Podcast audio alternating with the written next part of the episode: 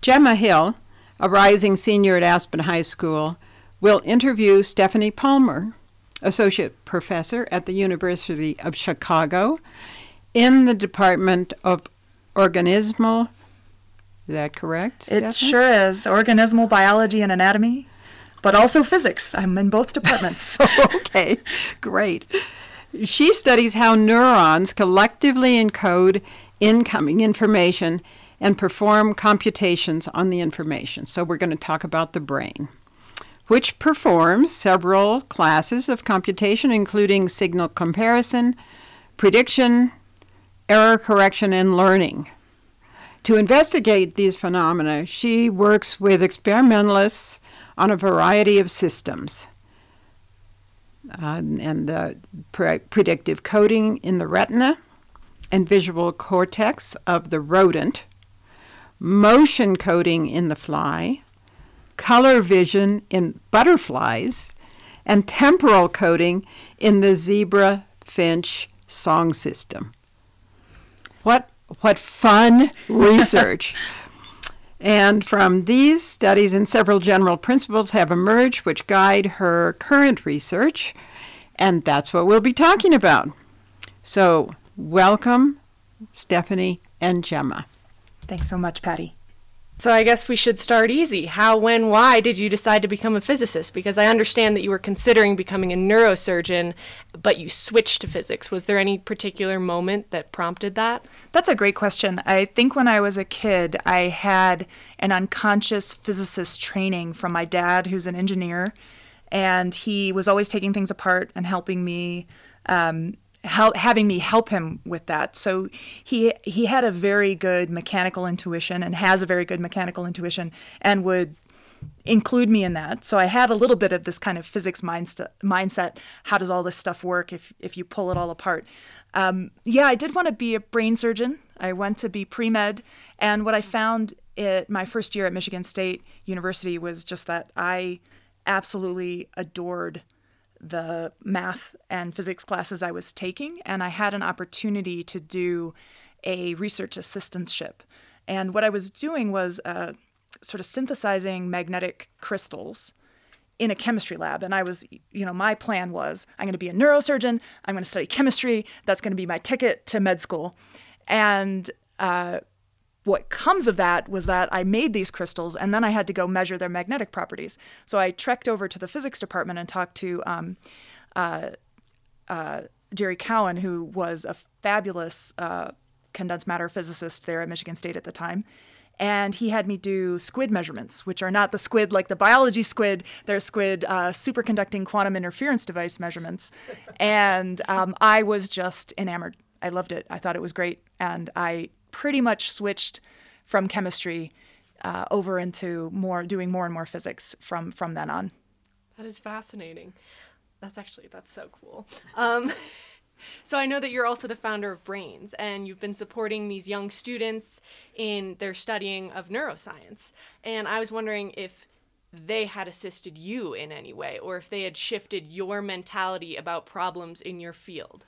Absolutely. What's wonderful about teaching is that if you do a good job at welcoming questions and welcoming different ideas and insight, you get so much out of that from a selfish perspective. From there's obviously just Right. there's a point of doing of doing good teaching which is to share what we to share what we know to share this privileged excitement we get um, from digging into the field. So brains is a program for mostly seventh graders uh, in public schools on the south side mostly.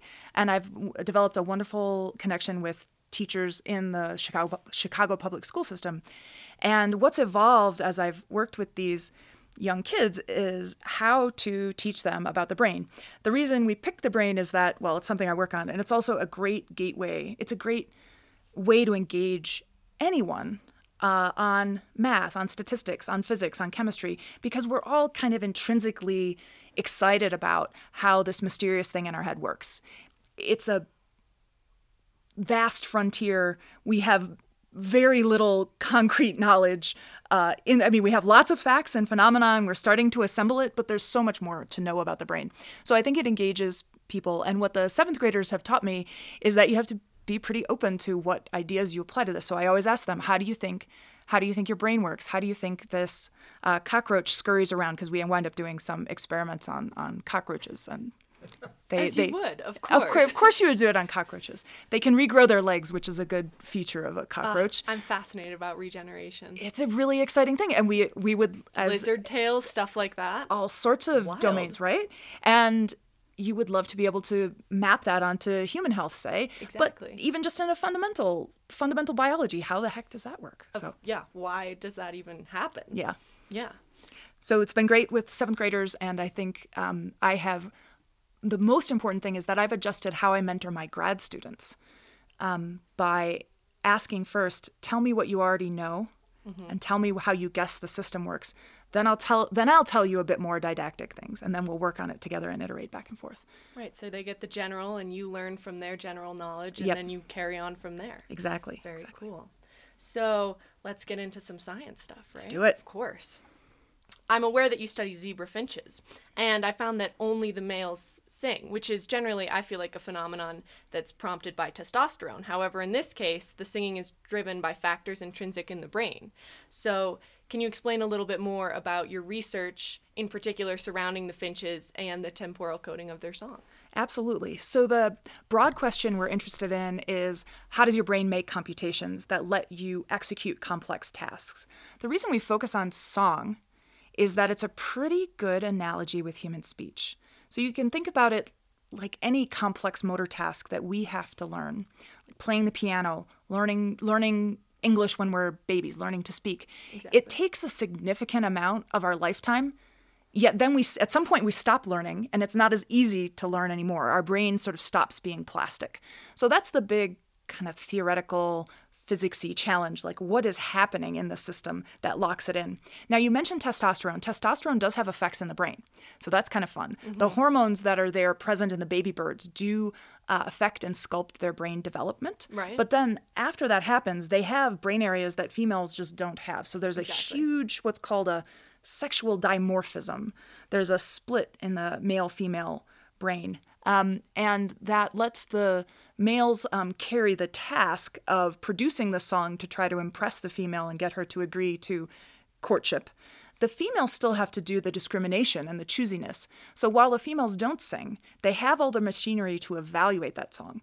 So what we wanted to know was how does the male produce this song, which is a fast temporal sequence of notes. Um, this is a side note. This is a tiny bit of a tangent. Male zebra finches are not bred for their beautiful song. They are be- they are bred for their beautiful plumage. So the if you go look up online male zebrafinch song, it's a little bit screechy, squeaky. Um, it's not something you would put on your on your um, you know on your speakers at night to relax. Yeah. Wouldn't wake up in the morning. Right? No, no, no, no. But it's music to the ears of the female. Uh, so I digress. Uh, but it's a rapid, very complex gesture that the males make, and we wanted to know how that moment by moment temporal sequence uh, gets guided and modified. What's really neat, which if you've played an instrument, I don't know, Gemma, do you play an instrument? I do. I play piano and guitar. Oh, wonderful. So you know when you're practicing, so you've performed somewhere in front of yeah. maybe even just, you know, family. Mm-hmm. But um, when you're practicing versus performing, you probably have a different mindset and you have a different maybe feel under your fingertips when you're exploring something. Right. The brains of the zebra finch and their output song also has that difference in feel and framing. So the males when they're practicing by themselves have a different kind of song where they're noodling around and trying to riff trying on things. Perfect it, right? Right? And there's a signature of that in the brain and a different kind of temporal signature. So that, then when they're performing to the female and they're you know straightening up and they're like, okay, the best one ever. Here, Here it is. yes. So that's what we were exploring in that project. That is so cool. Wow. Super fun. Yeah. And so let's we've done sound, let's go to visuals, right? right on. So through your visual or through your research of visual optics, I see that you delved into the imperfections of the visual system and the brain's ability to correct errors to often form what we as humans deem as a rather precise image. Right. And um, do you think the eye, as an imperfect mechanism, can be improved by advancement in technology or science, or is anyone working towards an alternative, which in which the correction would not be as necessary? That's super fun. So there's a really hot interplay right now between uh, what's what's uh, you know the modern computer science, machine learning, or quote unquote deep learning, and a neuroscientist, and that's that's been fun, and it gets at exactly you know have your finger on the pulse of modern research. So we'd like to know two things. We'd like to know how does biology and how does the brain get around the fact that it has to deal and use these deal with and use these squishy imperfect parts. Exactly. So neurons have lags. If you I like to say if you ordered a bunch of units to make a radio from DigiKey and you got neurons, you would send them back and be really angry. You know, why did you send me this noisy, laggy, crappy set of transistors? work. Yeah, it doesn't just doesn't work. So there are ways that the you know kind of software of the brain gets around that. But there are also things that brains have evolved that we don't yet kind of fully understand that are maybe more intriguing. They're they're the innovation that over evolutionary time biology has discovered that we would like to be able to implement. So separating what's a good solution to a laggy neuron problem versus what's a what's the what's this innovation that the brain has discovered that we don't know about. and versus do we actually need a solution to this imperfect imperfect system because it seems to be solving its own problems on its own Right. even though it doesn't operate in the way that humans would necessarily choose for it to operate. Exactly. We have to take we have to take our ego out of it and say well i think it should be this way so why isn't the, why is the brain so imperfect? Well maybe it's actually perfect for a different problem uh, the perfect solution to a different problem. I think that's i think that's wonderful. So i think there are ways that we could go back and forth. I think there are things we can learn from the brain that could help us help us solve engineering problems. I think there are certainly computer science and engineering innovations that could help us either repair brains or make us, you know, we already use devices to be able to experience our world at a higher level than natively we can. yeah glasses contacts hearing aids Oh, you know, we're we're ex- we're experiencing this conversation. Everybody who's listening to us is not in this room right now. Exactly. Right. And so our ability to transmit information goes well beyond our innate capacity inside our heads. So that's that's kind of marvelous. So what more can we do? I don't know. Sky's the limit. All right, perfect. And my last question, which does not totally pertain to your research in general, but I recently came across a finding that said that neurons from various path- pathways which represent given memories often change over time. So those same neurons do not necessarily um, hold the same memories. So I guess my question is how do organisms track the same memories if they're not using the same neurons? So how does a rat smell the apple if it's not smelling the same as it did previously? Right. This is a deep question about both about how brains function and what our perceived experience means. Right. This comes up in uh, kind of all domains of human interaction. This comes up in law. This comes up in um, a court case where you have someone testify about their experience of an event and knowing that our memories are not perfect recordings and that they get reimagined and resculpted as time goes on and with our subsequent experience and our s- subsequent biases and, and priors that we had going into it we have to really think about ways to um, kind of understand and sometimes correct for exactly that non-stationary property of our memory but we feel like we're the same person with the same memories as we go through life, and we certainly don't have to relearn what an what an apple tastes like or smells like. Uh, uh, so there is a very interesting thing about the brain that it can represent the same kind of nuanced moment With this- various neurons. with various neurons, with different neurons in different brain areas. Uh, you know, your your experience comes in during the day to day. I might I might have a dream tonight about this conversation where I where I replay it and I load some of it into long term memory, and maybe I'll remember ten years from now when I come back. Oh, that was a great that was a great experience with Gemma. And now, you know, look at her, look at her research group. Look at what amazing things they're doing. Um, I remember when we first chatted and met in Aspen. So I might, I might remember bits and pieces of this. But you don't remember the whole scope and you can't exactly remember each word. Right. Yeah. And if we knew which neurons they were, they'd probably be very different. and Maybe some of them will be dead, be dead by then. Exactly. Mm-hmm. All right. So color vision and butterflies. right. The one of the really great things about being a theoretical physicist is that you get to work on a huge range of problems. So when Patty read off the list of things, I was thinking, "Oh, this is so great. This is why I love my job. I can work on everything from rats to rats to butterflies and back around again." We talked about zebra finches already. So butterflies are also a very beautiful organism, and we're interested in particular about the diversity of different butterfly species we see and how they maintain those different populations. So, if you've ever seen one of these vast arrays of pinned butterflies, you know there are just so many out there. And they're gorgeous. We love looking at them. They signal to bird predators with these colors on their wings to don't eat me. Um, they also signal to each other, I'm your I'm your mate, and look at what brilliant pattern I have created for you. So they maintain some of this diversity of their species by keeping their mating within their subpopulation so they don't end up with kind of think about it like you mix paint together in a pan. And you end up with, with brown, brown. or black it, right. exactly. We don't want a bunch of brown mixed up butterflies that are just dull and, and have lost all their all their all their sparkle.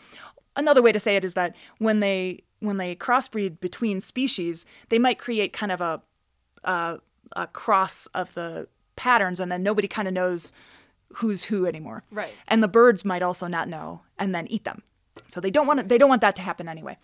So what we've been studying in collaboration with Marcus Kronforst at the University of Chicago is how the changes in wing pattern coloration are tracked by changes in the eyes of the butterfly. So the our external sensors are really labile, they're really changeable. Mm-hmm. And it turns out that in insects, changing your eye is really easy.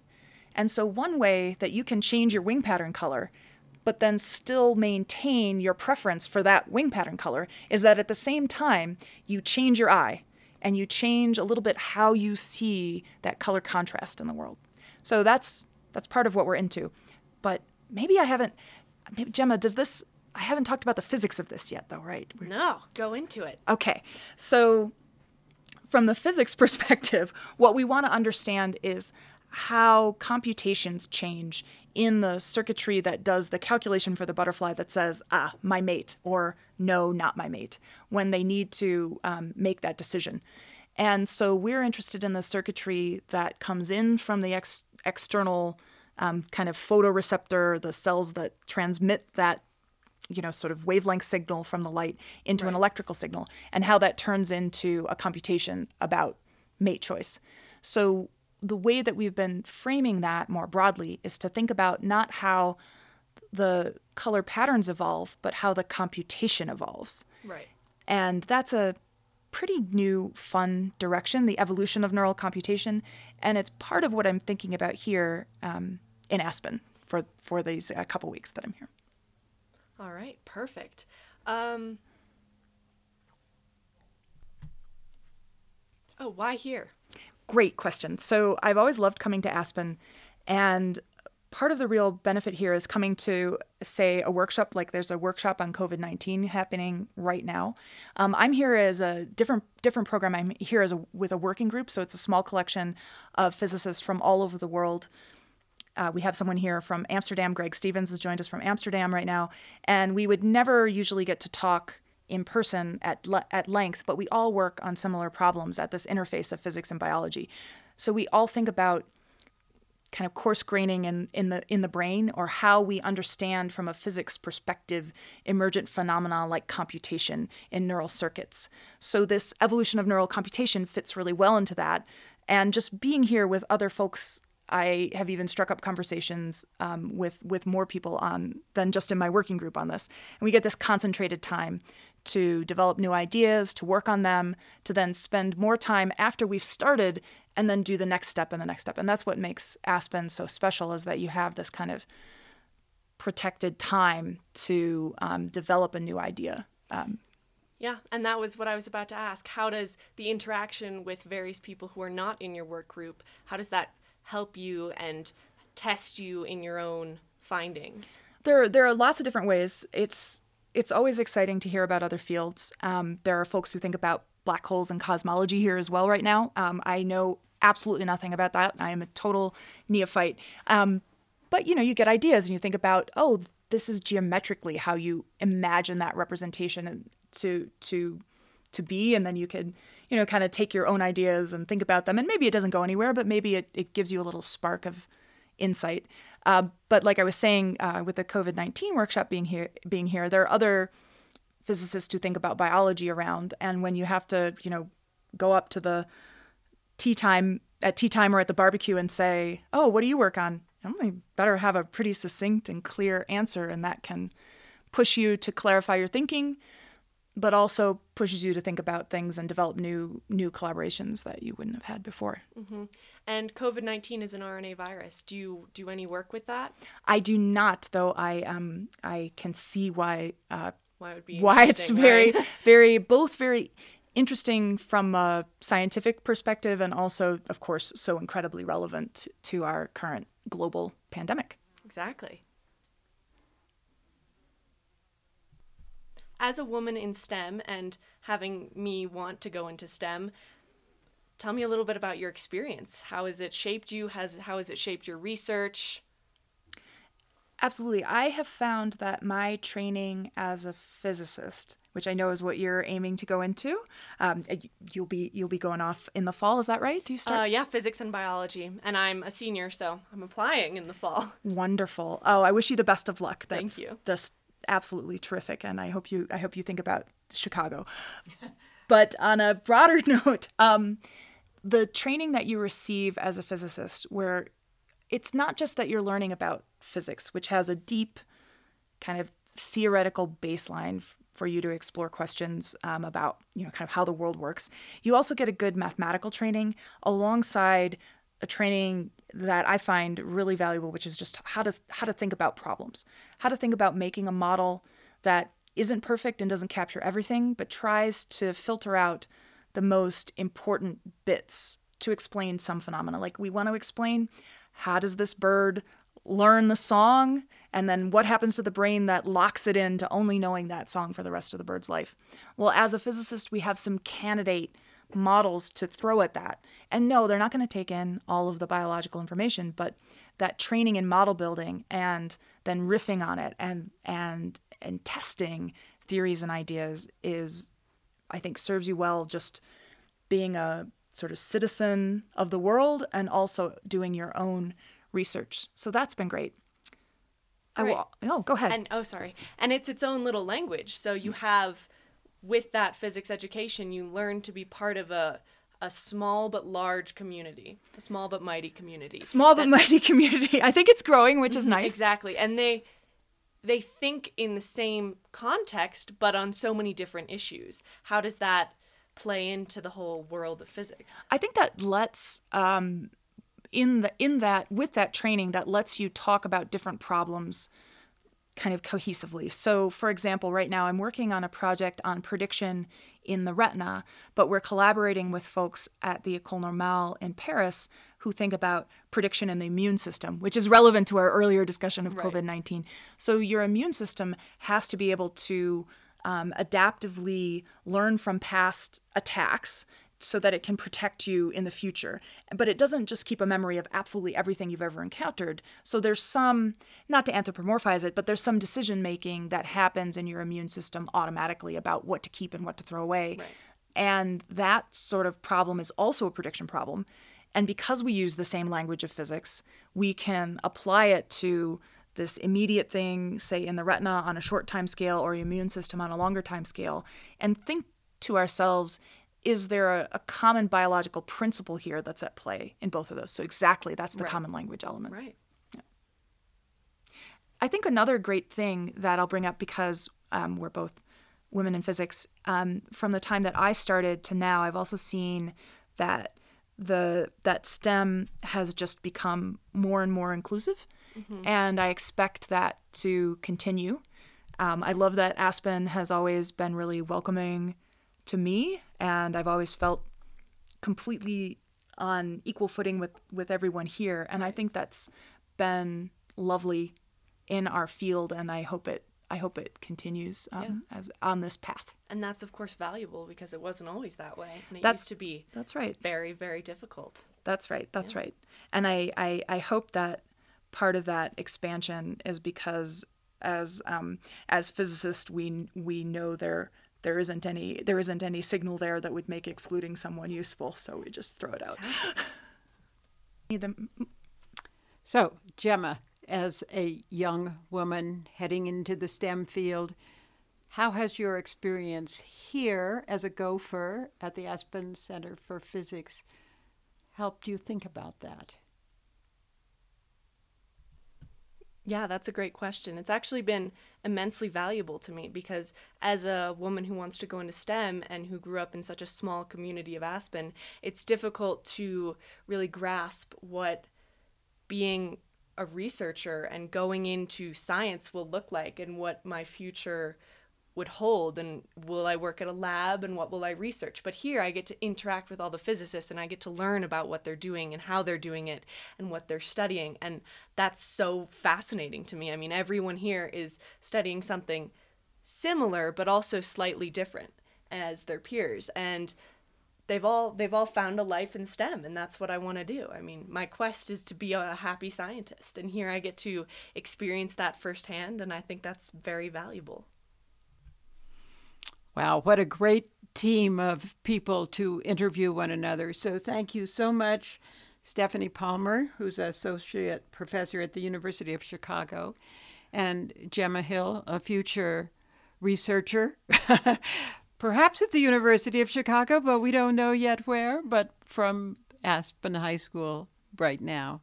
If you'd like to know more about our programs here at the Aspen Center for Physics, you can Google Aspen Center for Physics very easily. You can call me. I'm Patty Fox, and I am happy to answer your questions and welcome you to our many um, outreach opportunities. And if you're a young person listening, please do give us a call if you're interested in gophering in your future. Thank you to KDNK um, uh, in Carbondale, Colorado, and to all of our listeners.